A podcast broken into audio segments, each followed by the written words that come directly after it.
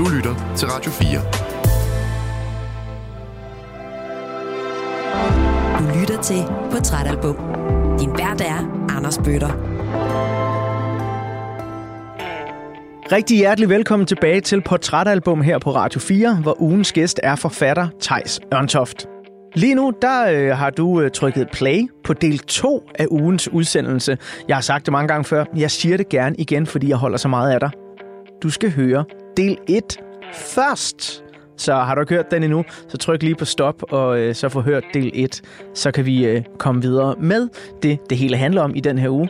Det er nemlig, at Thijs han har valgt det svenske rockband Kents fjerde studiealbum, Hagnasta Hill, som det album, der skal være med til at tegne et portræt af ham. Og øh, Thijs, vi sluttede jo i del 2 med at høre øh, lidt om, hvordan øh, du som 16-årig i år 2000 dels falder for Kent og deres album Hagnasta Hill. Det bliver sådan en form for soundtrack til en måske lidt mærkværdig søgende tid øh, for en ung mand, der ligesom skal finde sit ståsted. Ny i gymnasiet, mor og far er blevet skilt, og der sker en masse forskellige ting, som jo påvirker på den ene eller den anden måde. Og så siger du i slutningen af del 1, at øh, du i gymnasiet øh, skriver et digt, i stedet for at aflevere den stil, man har fået besked på. Man får et syvtal, øh, og det var jo skuffende for dig. Men så er jeg jo øh, dødsens nysgerrig på, fordi det er jo, som du også sagde, det er lidt sådan det nærliggende altid at spørge, hvordan blev du egentlig forfatter? Jeg havde det selv sådan som 16-årig, at jeg skrev rigtig mange digte. Og så sendte jeg nogle af dem ind til øh, det, der hed Vedekorn, hvor sådan øh, debuterende øh, lyrikere, håbefulde, kan måske få øh, et digt trygt. Øh, det tror jeg, det stadigvæk var, dengang jeg sendte det ind i hvert fald. Trygt til pamfletblad. Øh, og jeg fik afslag. Øh, og det gjorde faktisk, øh, at jeg gav op. Mm.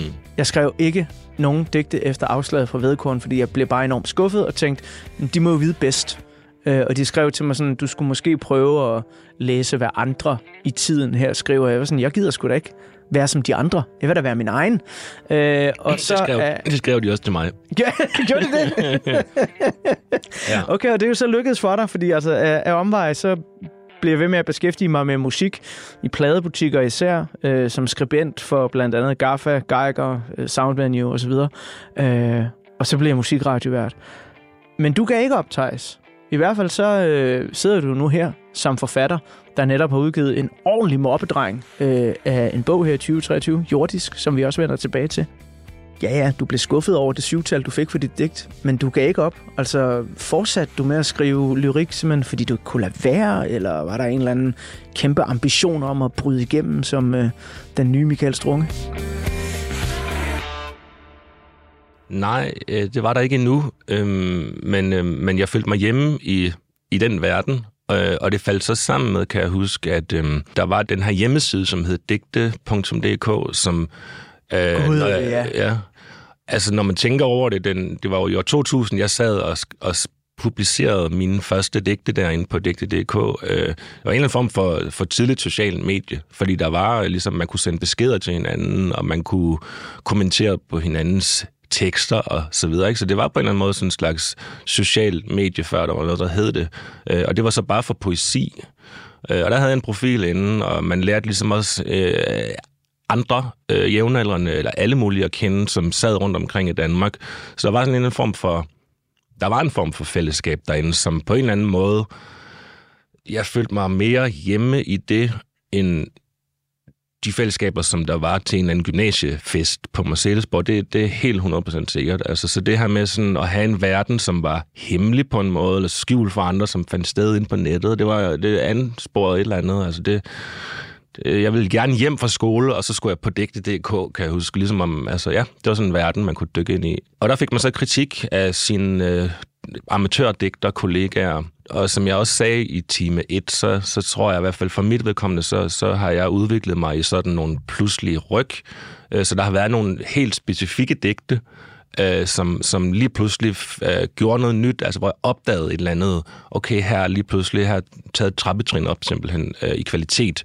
Og det, det fortsatte igennem gymnasietiden med at være på det der digte.dk.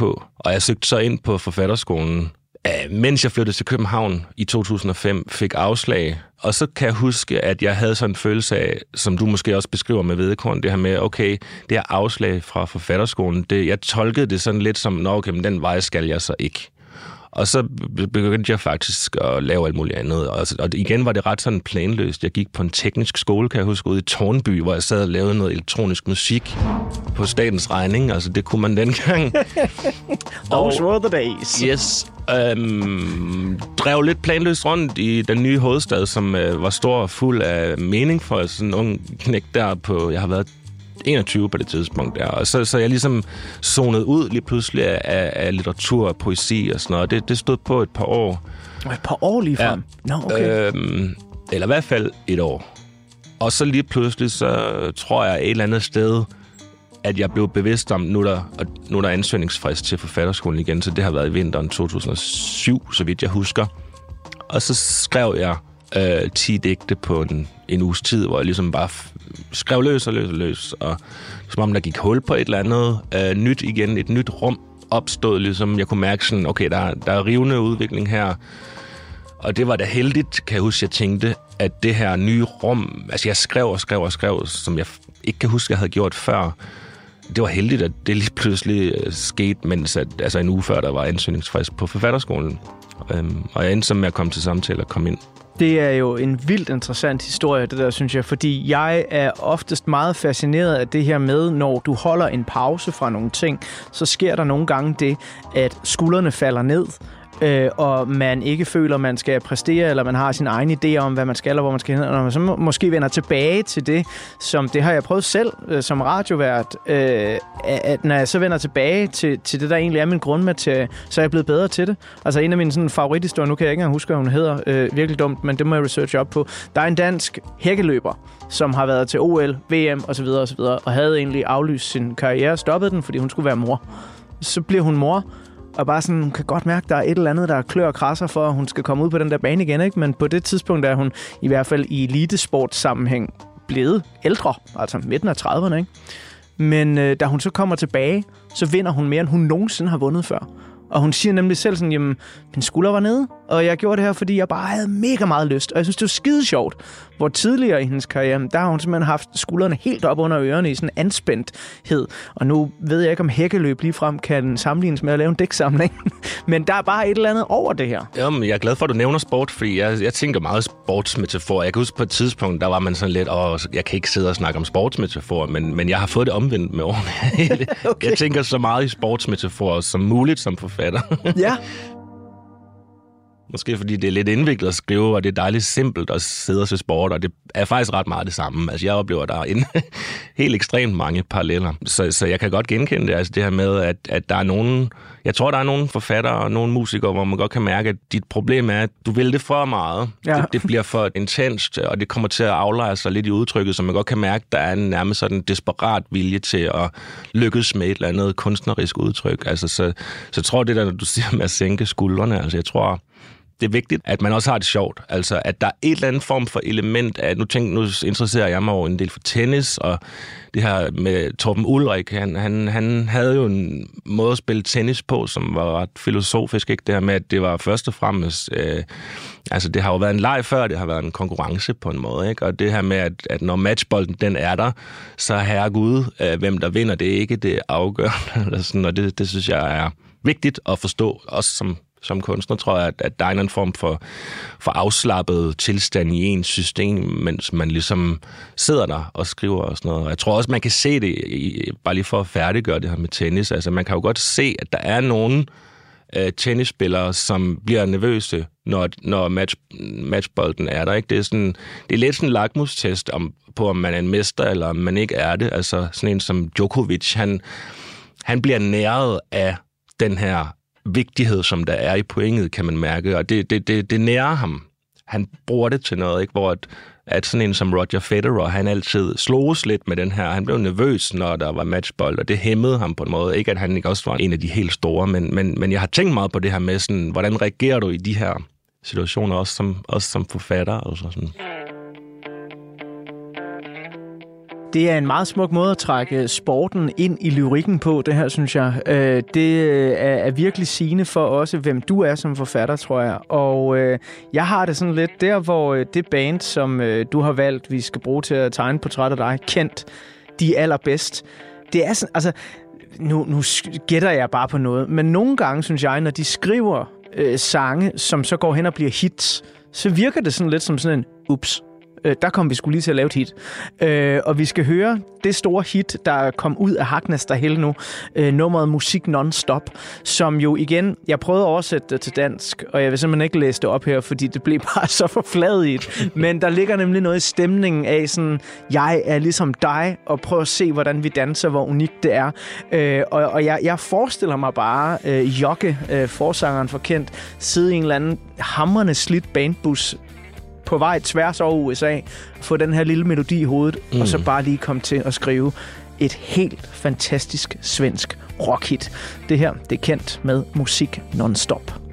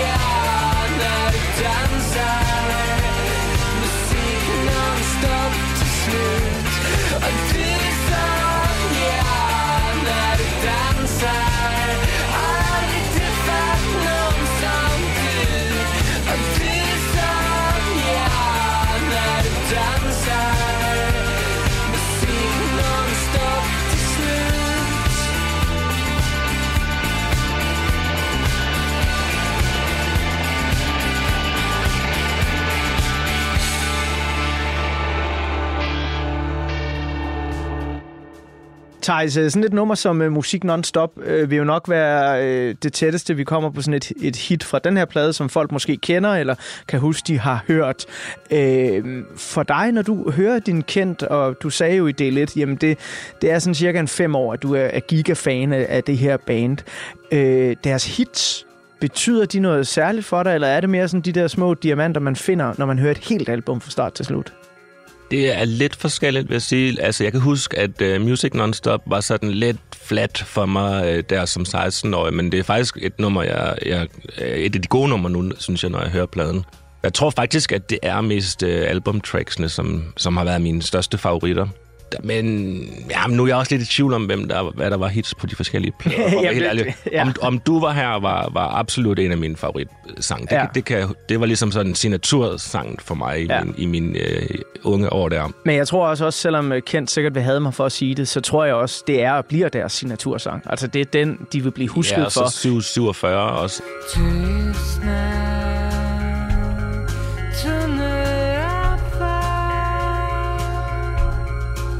När slagit på Försvinner allt i regnet utan spår. Jeg husker det, som om de altid sluttede deres koncerter af med 747. Præcis. Altså 747 vil jeg så sige er nok øh, fan-favoritten. Det, mm. som fansene vil huske dem for. Men øh, hvis du ringer hjem til din mor og far, hvis de stadig er blandt os øh, og, og spiller, om du var her, jamen, så, så vil det være den, de, de genkender, selvom det jo er et, øh, et meget gammelt nummer. Thijs, øh, jeg vil gerne bladre op på øh, den første side af portrætalbummet her i øh, del 2, fordi i del 1 af ugens udsendelse, der lærte vi dig jo ret godt at kende som sådan en 16-årig og frem til du bliver nogen 20 og stadig elsker kendt, men også på et tidspunkt forlader dem. Og du beskriver meget levende, hvordan Hagnas der hele jo ligesom bliver soundtracket til et af de her vigtige øjeblikke i livet, hvor man er ved at, at, at finde de byggesten, der skal gøre en til det menneske, man bliver. Så nu er det jo passende på den her side af portrætalbummet at se et øh, par billeder af dig her i år 2023. Du har udgivet din hidtil sådan største roman, Jordisk, øh, og du er, så vidt jeg lige kan regne ud, i gang med det sidste år af dine 30'ere. Det er korrekt. Så er det oplagt at spørge, øh, Thijs, hvordan har 30'erne været for dig, og hvor står du hen i livet her på dørtrinet ind til 40'erne? Jamen altså, jeg har skrevet en roman om, hvordan 30'erne har været, fordi de har været ret... Øh, altså, de har været ret komplicerede. Det er jo også lang tid, 10 år, at ligesom øh, generalisere omkring. Men jeg kan tydeligt huske, at der var en anden form for øh, bro, jeg følte, jeg gik over sådan eksistentielt og stemningsmæssigt, øh, faktisk ret præcis, da jeg blev 30. Jeg underviste på en højskole det halvår, og så blev det, så fyldte jeg 30, og så blev det sommer. Og i tiden, der kom derefter, så var det jo også det her med, at i starten af 30'erne, så begynder ens venner over at etablere sig. Det gjorde mine i hvert fald ikke. De fik børn og, og, og flyttede sammen med kæresterne og så videre. Så, så der var en eller anden form for livsform med at gå i byen og orientere sig efter det, øh, som øh, ligesom forsvandt, ikke? eller i hvert fald blev mindre marker, markant Øhm, så der var, så der, og det opstod der en form for ensomhed ud af, eller en form for, mm, en form for alenehed, blev der skruet op for i mit liv, både stemningsmæssigt og også konkret. Altså, jeg havde mange år alene. Så det var ligesom, det var klart et mere mørkt årti i mit liv end 20'erne. Jeg oplever, jeg husker 20'erne som, altså jeg har altid haft øh, kæmpet med alt muligt, og altid jeg har haft angst, siden jeg var 10 øh, så det har altid været der. Men alligevel så øh, udelukker det ikke i mit tilfælde, at livet kan føles øh, fantastisk og lykkeligt og, og spændende og alle mulige ting. Og det gjorde det i 20'erne, på trods af alle mulige ting. Men, men i 30'erne, der blev det mørkt på en måde. Altså som, som, og det, jeg tror, at Solar, min sidste roman, handler meget om egentlig. Den her følelse af, at, øh, at, at friheden kan blive mørk. Når øh, du ser tilbage på øh, den knægt, der opdagede øh, Kent Hagnes Hill, så øh, hører jeg dig jo også fortælle om en knægt, der virkelig suger stemninger til sig. Og du sagde også i, i del 1, at, at du i de år her også var på antidepressiver. Øh, men alligevel går musikken jo ind og får en eller anden betydning for dig, som, som gør noget godt. Om det så øh, er at åbne verden og gøre den større, eller ligesom finde et spejl, man kan spejle sig i. Øh, men musik den dag i dag, kan den stadig røre dig med den samme kraft, som, som den, den kunne dengang, man var ved at bygge sig selv op? Ja, det kan den godt, men det er noget andet musik. Altså, jeg kan ikke høre, jeg kan ikke sidde og høre, det er meget, meget, meget let rock øh, musik, jeg kan høre i dag, og sådan leve mig fuldt ind i. Det, det er ret sjældent. Altså, det, jeg knytter det til noget ungdomsagtigt i mit liv, det her med, med rocksange og, og den slags genre. Altså, øhm, men jeg kan godt... Øhm, jamen, det er kompliceret, fordi at jeg tror, at musik er jo et eller andet med, at man, at det, ja, det, det er jo et soundtrack. Det er jo det, det er, ikke? Altså, at man har en eller anden form for, øh, man går rundt i en eller anden stemning, øh, og så finder man noget musik, som passer helt vildt godt til den der stemning, og så, så, så bliver det uløseligt forbundet til hinanden, de to ting, ikke? Altså, så man kan ligesom holde ud og være i en eller anden stemning, fordi når nu er musikken der. Hvad har du så af stemninger i 2023? Altså, hvad går du så at høre, hvis øh, du ikke kan tage de her rocknumre ind lige så kraftigt? Jamen, jeg hører mest musik, når jeg sidder og skriver øh, lige for tiden, ikke? og der er det, øhm, det, det veksler meget mellem at være noget meget, meget abstrakt, altså på grænsen til, til sådan øh, naturlyde, ikke? og så til at være noget, jeg hører noget, noget øh, italiensk, sådan noget lidt mørk techno, en der hedder Luigi Tazzi, fungerer rigtig godt for mig at skrive til. Men, men jordisk øh, kan jeg huske tydeligt, at jeg, øh, jeg har aldrig hørt ligesom musik med vokal når jeg har skrevet, fordi det virker forstyrrende. Så det har altid været instrumental musik. Og en eller anden mærkelig grund, så den morgen der, hvor jeg startede med at skrive Jordes, der kan jeg huske, at jeg satte Bill Eilish på en eller anden grund. Let's just let it go.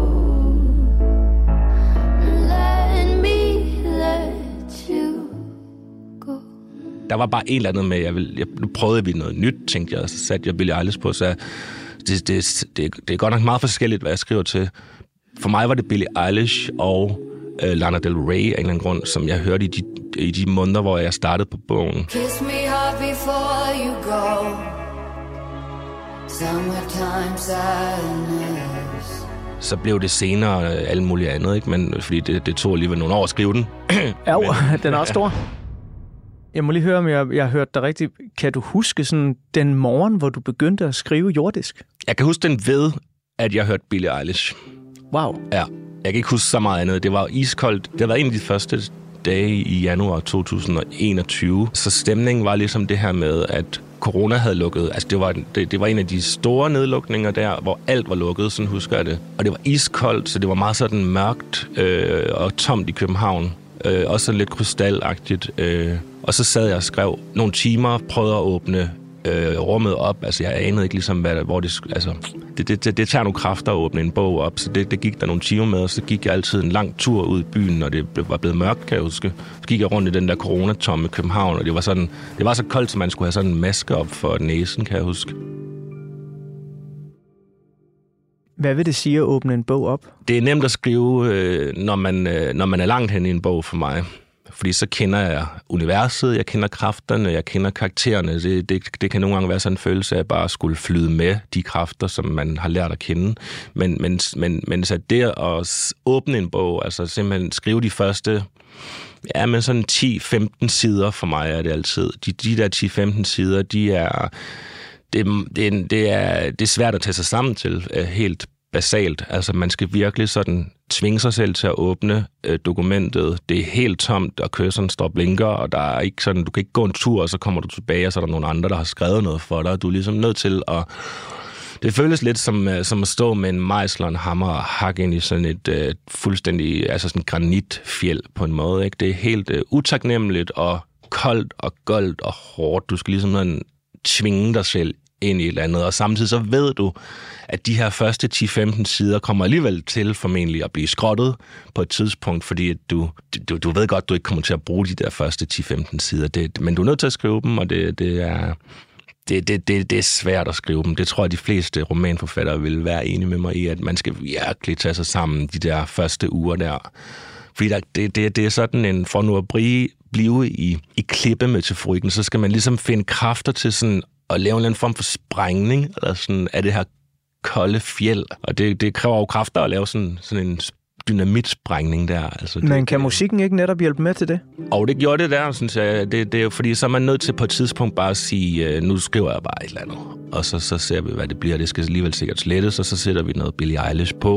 Og jeg kendte hende ikke rigtigt, men det var, det var på tide, kunne jeg godt fornemme, at jeg ligesom fik hende placeret. Og så passede det af en mærkelig grund godt. Og det kom også lidt, hendes udtryk kom lidt bag på mig, kan jeg huske. Det var bedre, end jeg havde troet. You call me again, drunk in the Benz, driving home under the influence. You scared me to death, but I'm wasting my breath, cause you only listen to your fucking friends. I don't relate to you.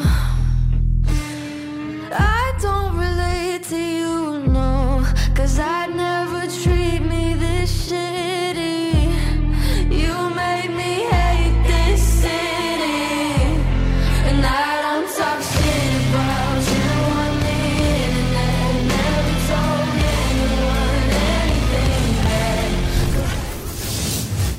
Som øh, jeg sagde i den første del af ugens portrætalbumudsendelse, så fylder musik jo også noget i øh, jordisk. Og, og der er den her skønne episode, der cirka er midt i bogen, hvor en af hovedkaraktererne, Nick, han øh, står på det her spilsted i Brooklyn. Øhm, og her, Manhattan, undskyld. Manhattan, Ja. sorry, yes. Øh, og der bliver der nævnt sådan, øh, en række af de navne, som enten har spillet, eller muligvis skal spille på det her spilsted. Det er blandt andet Animal Collective, øh, Frans Ferdinand, Arcade Fire, og så et par sider længere fremme, så nævnes et band som The National også. Og jeg hæfter mig jo ved som musikformidler, at det alle sammen er bands, der debuterer i årene 1999 til 2001.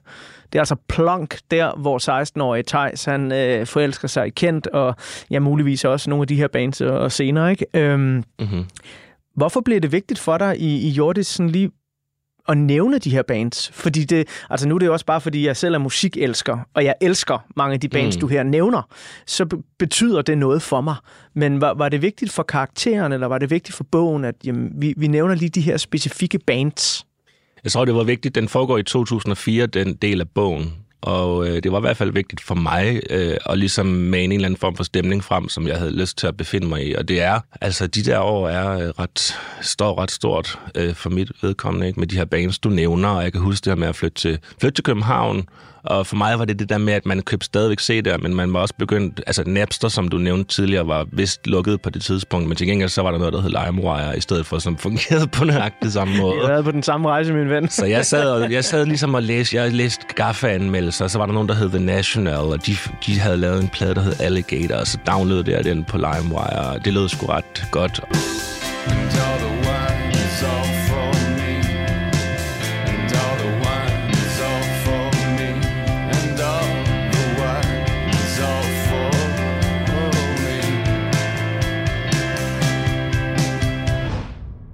tog til koncert med dem ude på loppen, før der var nogen, der kendte dem, og så videre. Så det fylder meget i mit liv, som du godt kan høre, ikke? Øhm, de her bands. Så det, det, og det var også noget af grunden til, at jeg fik den idé, at, at Nick, som er hovedpersonen i tredje del af Jordisk, skulle arbejde på et spillested, fordi det, det var ligesom i 2004, der, det, der er sådan noget jeg kunne godt mærke, at den skulle til USA, øh, romanen, det vidste jeg. Øh, og så havde jeg forestillet mig, men jeg kunne godt regne ud det her med 9-11 og 11. september, det, det, det, det har man hørt så meget om, så det er ligesom om, det er gennemtrålet så meget det år der, og den stemning, der har været i New York, og alle de her ting, som vi har hørt til hudløs om, øh, hudløshed om, så øh, besluttede jeg mig for at placere bogen ligesom efter det her. Så i 2004, mm. hvor der var nogle arkitekturkonkurrencer, og hovedpersonen ikke er arkitekturinteresseret, så han går ligesom rundt og kigger på de her steder, hvor der skal bygges nyt efter øh, terrorangrebet og så videre. Og så arbejder han så på det her spillested.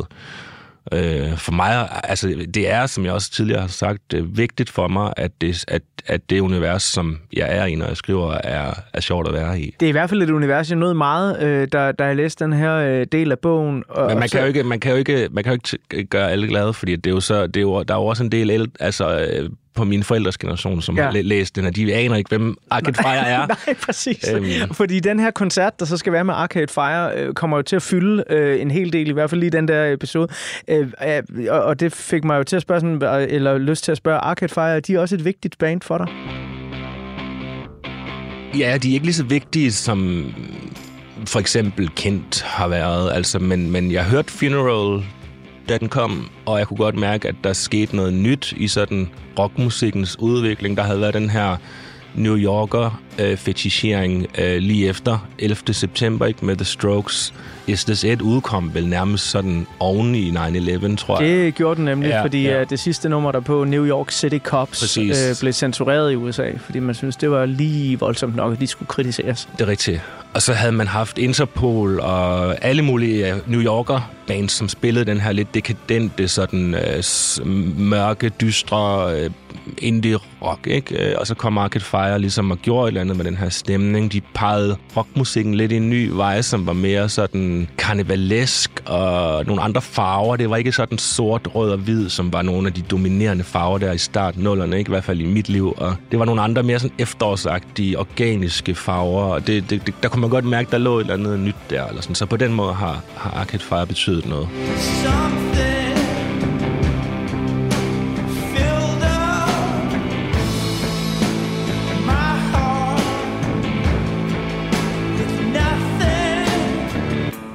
Skulle øh, det der med at blive øh, forfatter øh, og være forfatter glippe en gang, øh, Thijs, så skal du bare komme øh, og være musikformidler, fordi det er du fandme god til. det vil jeg gerne. For det er en perfekt måde at beskrive Arcade Fire på, nemlig at, at det netop bliver mere organisk. Men nu vi er ved musikscenerne her i slut 90'erne og start 0'erne, så er det nærliggende at bladre op på den næste side af portrætalbummet, hvor øh, der er et billede af musikåret 2000. Men øh, inden jeg kommer til det lille portræt, så skal vi høre øh, et nummer, som du fremhævede, som jeg var gladeligt overrasket over, at du fremhævede. Fordi du sagde, du, du vil gerne høre Berg og Dalvana. Hvorfor i alverden lige den? Der er en intro, som er, hvad den er. Øh, man ved ikke rigtig, hvad der skal ske endnu. Øh, men så kom der sådan et, et riff, som bare passede perfekt til min øh, smag på det tidspunkt. Altså, jeg tror, det her med sådan...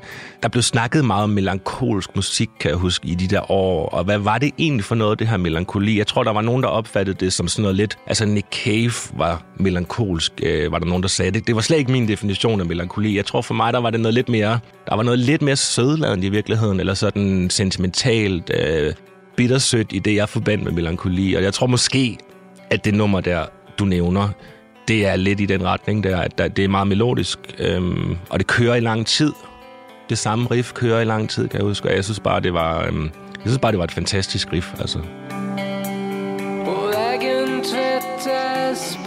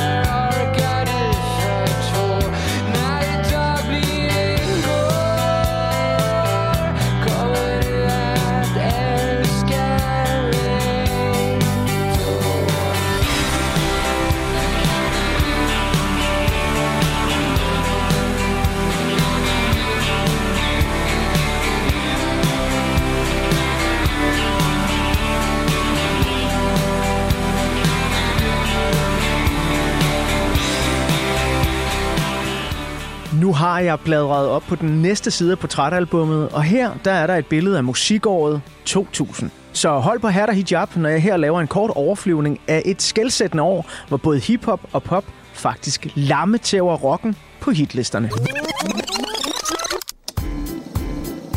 Frem mod årtusindskiftet er de store dominerende 90'er rockbølger for alvor døende. Det tidligere så friske pust fra grunge bliver efterhånden til soft rock, og Britpoppen, der rockede Cool Britannia ud til hele verden, har lidt svært ved at finde det rette udtryk. Så i år 2000, der tilhører hitlisternes troner nye kæmpe amerikanske hiphop-navne, såsom Nelly, Outkast og Eminem, bøllepølle rock, crossover rap fra Limp Bizkit og popkonger og dronninger, såsom NSYNC og Britney Spears, der store hitter med hendes andet album, Oops. I it your heart. Got game. Oh, baby, baby. Så lige præcis starten af nullerne er en sådan lidt underlig tid at være rockfan i. Lige rundt om hjørnet, så venter der heldigvis store succeser fra bands som Muse, The Strokes og Franz Ferdinand, men det siger nok meget om musikken i år 2000, at Bahamans meget fjollede Who Let The Dogs Out bliver årets mest spillede radiohit verden over. Samtidig med, at Radiohead vælger at slå deres eget image ihjel og redefinere forståelsen af, hvordan britisk rockmusik kan lyde. Det sker, da de udgiver det vanvittigt modige, skæve, moderne mesterværk, Kid A. Og når ja, apropos elektronisk musik, så er det den 13. november år 2000, at franske Daft Punk udgiver første singlen fra deres andet album, Discovery. Et album, du kan høre meget mere om i den udgave af Portrætalbum, hvor jeg har besøg af Rune Rask fra Suspekt. One more time. Men altså, jo jo, den der gode gamle rockmusik, den gisper da flot efter vejret med sådan udmærket udgivelser fra U2, der hitter med nummeret Beautiful Day, Linkin Park, der udgiver det vigtige album Hybrid Theory, og Coldplay, der albumdebuterer og hitter med singlen Yellow.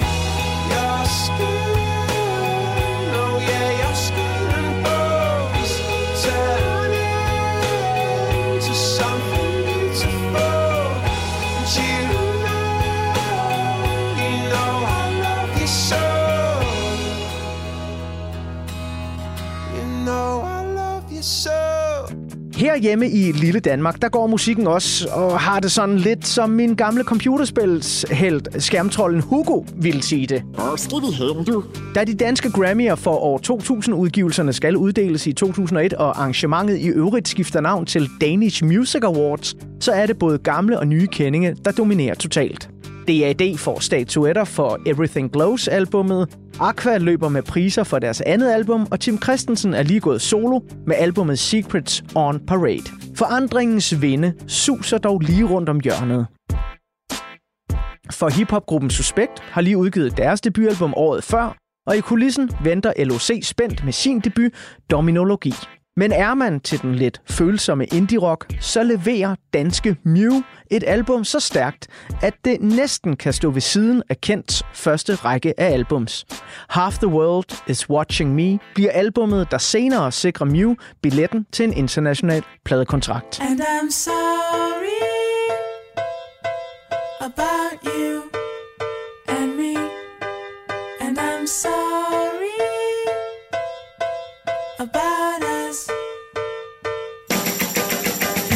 Og vil du gerne høre mere om Mew, så kan du glæde dig til den første udgave af Portrætalbum i 2024. Der får jeg nemlig besøg af den nye X-Factor-vært, Maria Fantino, og hun har taget et Mew-album med herind i studiet, når der skal tegnes et portræt af hende. Det er dog to andre meget forskellige danske musikbegivenheder, som trækker store udenlandske overskrifter i år 2000. For kun anden gang i historien vinder Danmark finalen i det internationale Melodi Grand Prix. Det sker, da brødrene Olsen sender kærlighed ud over hele Europa med nummeret Smuk som et stjerneskud. Men det er desværre ikke kun popsangens ubekymrede kærlighed, der går sin sejrsgang i den danske musikhistorie i år 2000. Vi er nemlig også vidne til den største musiktragedie i Danmarks historie. Den 30. juni af flere tusinde mennesker samlet foran Roskilde Festivals største scene, Orange Scene. Et af 90'ernes største amerikanske rockbands, Pearl Jam, skal til at give deres første koncert i Danmark i 8 år. I tiden, der er gået, siden Pearl Jam sidst stod på Orange Scene i 1992, og Danmark vandt EM i fodbold, så er den grungebølge Pearl Jam udsprang af blevet en af verdens største rockbevægelser. Derfor så står der mange publikummer samlet meget tæt i støvregn og smat helt op foran Orange Scene. Og grunden til, at der er så mange mennesker, hænger måske sammen med, at grungebølgen for mange af os ikke bare handlede om en række gode rockalbums. Det handlede om en måde at se ud på. En måde at identificere sig selv og sit ståsted i verden på. Jeg var selv en af dem, der stod langt fremme foran orange scene den aften. Og jeg kunne godt beskrive hver enkelt minut af min egen oplevelse for dig i grofulde detaljer. Men det vælger af respekt for de ni unge mennesker, der døde til Pearl Jams koncert i mudderet foran orange scene, undlade at gøre. Jeg vil blot understrege for dig, der var der, for dig, der ikke var der, og for dig, der ikke engang var født endnu, at der for live-koncerter i Danmark, ja i hele Europa og resten af verden, var et markant før og et endnu mere markant efter Pearl Jams koncert på Roskilde Festival 2000.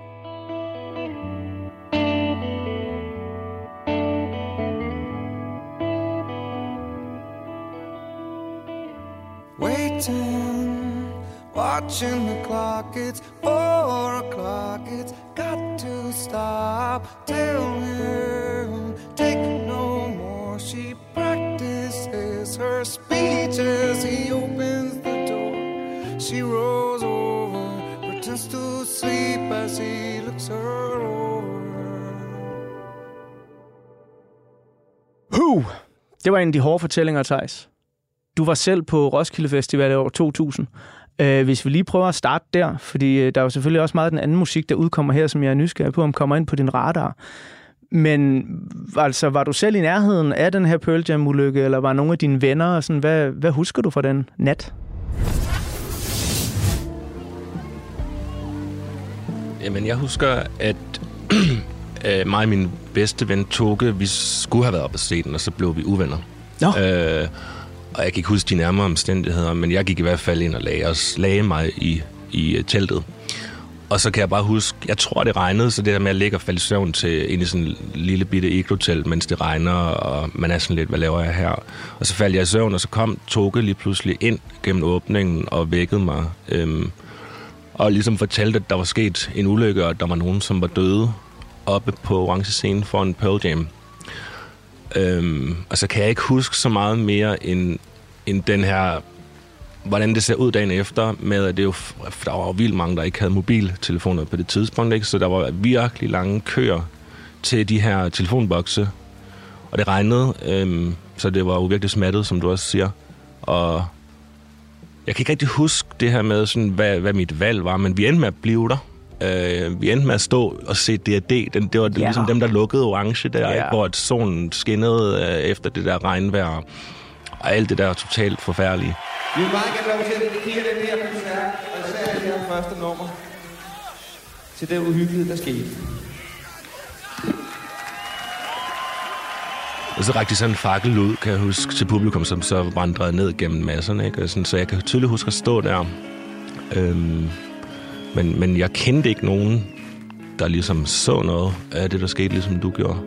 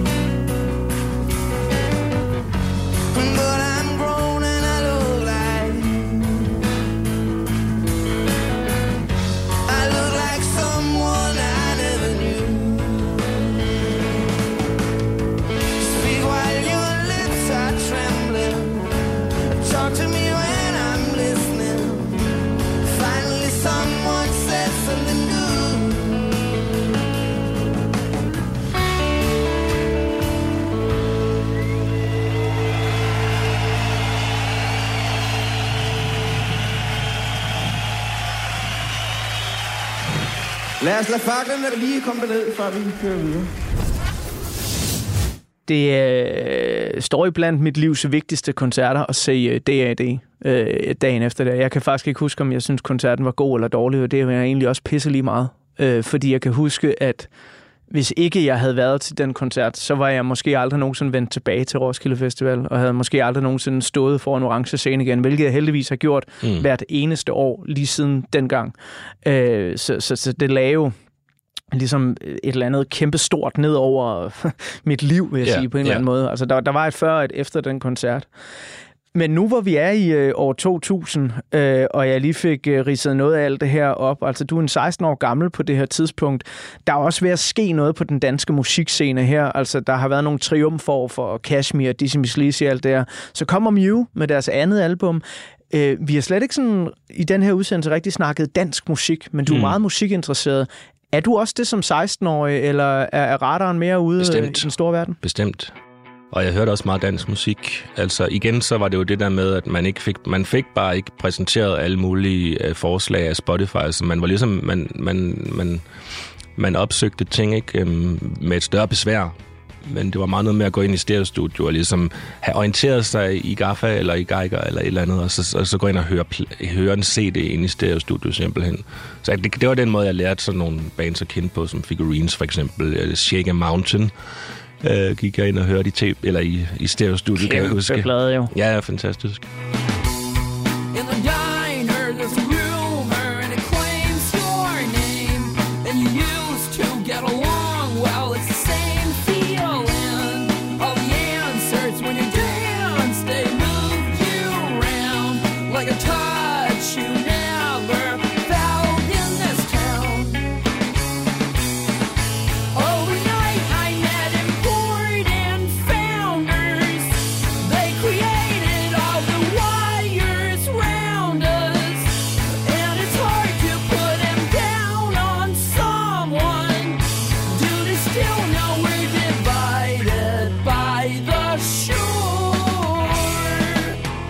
Mew kom også og betyde, altså det der med, altså half the world is watching me. Jeg havde ikke rigtig forstået, at de havde lavet, øh, jeg kendte dem ikke øh, før en eller anden dag inde i stereostudiet. Jeg kan ikke huske året, men jeg kan huske, at jeg ligesom øh, så kommer og, og hørte det, og bare var sådan, købte det med det samme, ikke? og gik hjem og hørte den der MRI No.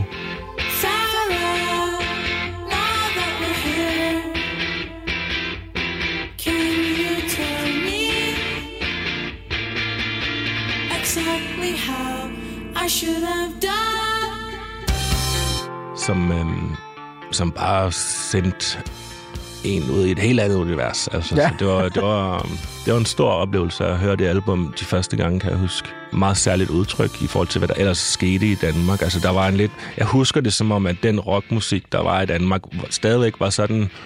Øhm, øh, lys i sin grundstemning. Altså, der var ikke sådan store, mørke, ambitiøse plader. Det har der sikkert været. Men, men meget af det, som jeg hørte, var sådan lidt, f- lidt for feel-good-agtigt i virkeligheden til, hvad jeg egentlig godt kunne lide. Og så kom den der Half the World is Watching Me, og jamen, den kom til at betyde øh, rigtig meget.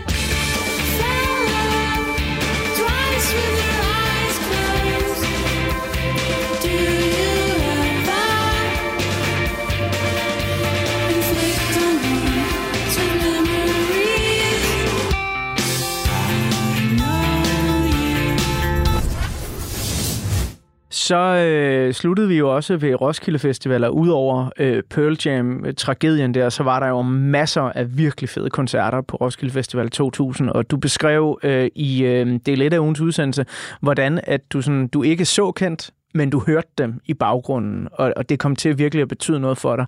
Men samlede du op på kendt øh, sidenhen, altså rent live-mæssigt? Har du set øh, koncerter med dem? Jeg så dem mange gange øh, i den der periode, hvor, øh, hvor jeg var fan. Så øh, jeg så dem på Train i Aarhus, kan jeg huske. Øhm, og set dem i København et par gange, men jeg kan simpelthen ikke huske, hvor, om det har været på Storvika eller sådan noget. Øhm, ja, jeg har set dem 4-5 gange eller noget af den stil. Og min far blev også, jeg tror ligesom, jeg lykkedes med sådan, både min storsøster blev fan, og min far blev fan. Nå, og sådan nå. Så, så vi, var, vi var ude at se øh, øh, altså familieudflugt, kan jeg huske, i hvert fald en enkelt gang i Aarhus til, til, til kendt koncert. Ej, det synes jeg er ret Det var fedt. fedt, ja. Fordi det altså, det. her, i programmet, så undersøger jeg jo tit sådan, hvad har man fået med fra barndomshjemmet? Især af mor og far, ikke? For det kan jo Mhm. nogle gange have haft en kæmpe indflydelse på en.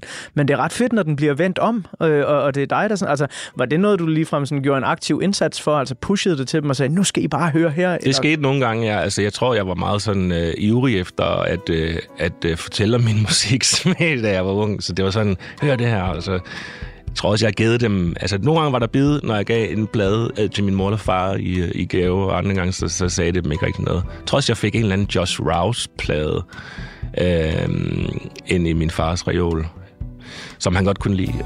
fear. Grew up so scared. The Bible Belt, redneck lifestyle.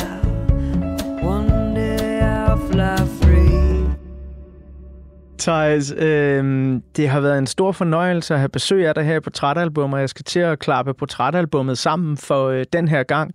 Men øh, du sagde jo øh, for, for nogle minutter tilbage, øh, der talte vi om det her med at starte en ny roman, at åbne en bog, som, som du kaldte det for. Og, og det lyder jo som noget af bjerg at bestige, øh, som der også nogle gange kan være sådan et Sisyfos job i, fordi du ved, de, de første 15 sider, du skriver, skal muligvis bare slettes igen. Anyways. Øh, du er nedkommet med jordisk her i 2023, og så er det jo nærliggende at bladre op på den sidste side af portrætalbummet, der er helt blankt. Har du åbnet en ny bog endnu, eller tager du tilløb til det? Jeg tager, tager nok et tilløb, men øh, jeg har haft en lidt dårlig vane med at, øh, at, bruge lang tid øh, mellem mine bøger. Det skal ikke ske den her gang, men nu må vi se. Jeg vil ikke sidde og jinxe øh, min egen fremtid i, på Radio 4, men, men øh, jeg prøver at tage tilløb til noget. Øh, og det skal være noget, øh, noget, der er sjovt at skrive. Okay, Ja.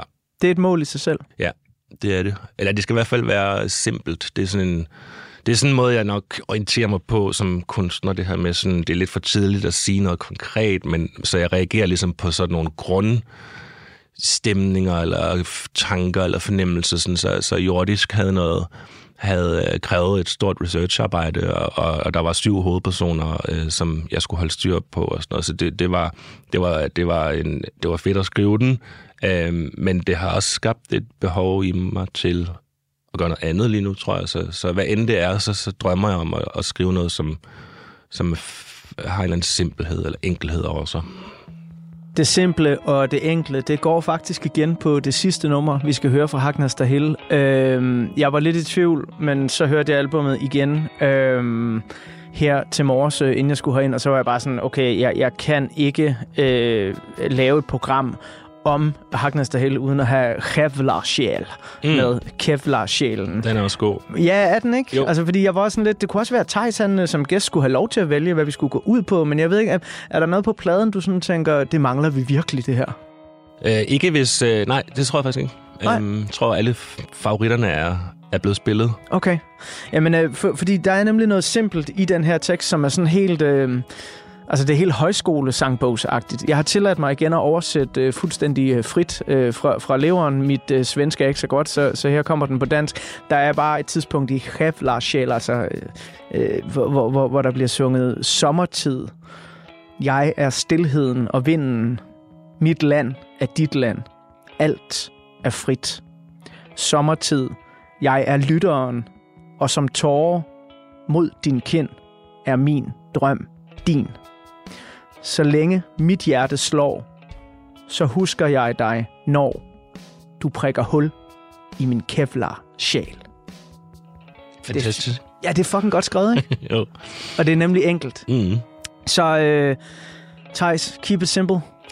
I will. Ja, og tusind mange gange tak, fordi du kom i Portrætalbum. Det var en fornøjelse at dykke ned i øh, Kendt sammen med dig. Tak fordi jeg måtte komme.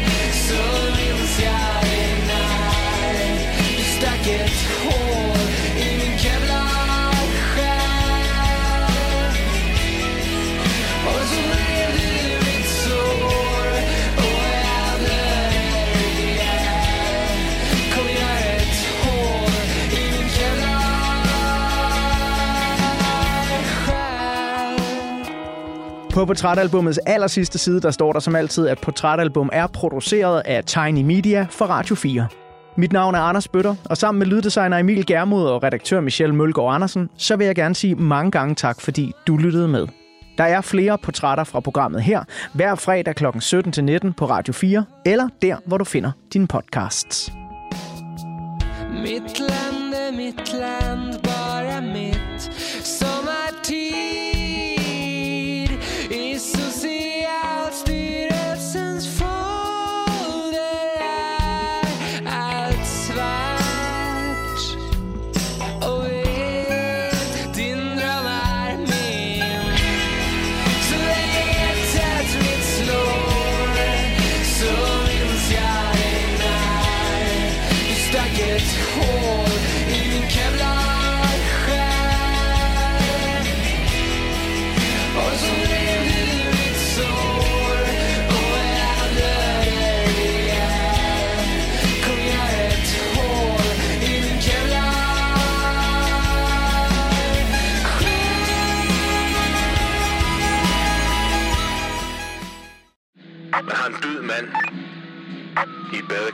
hotelværelse.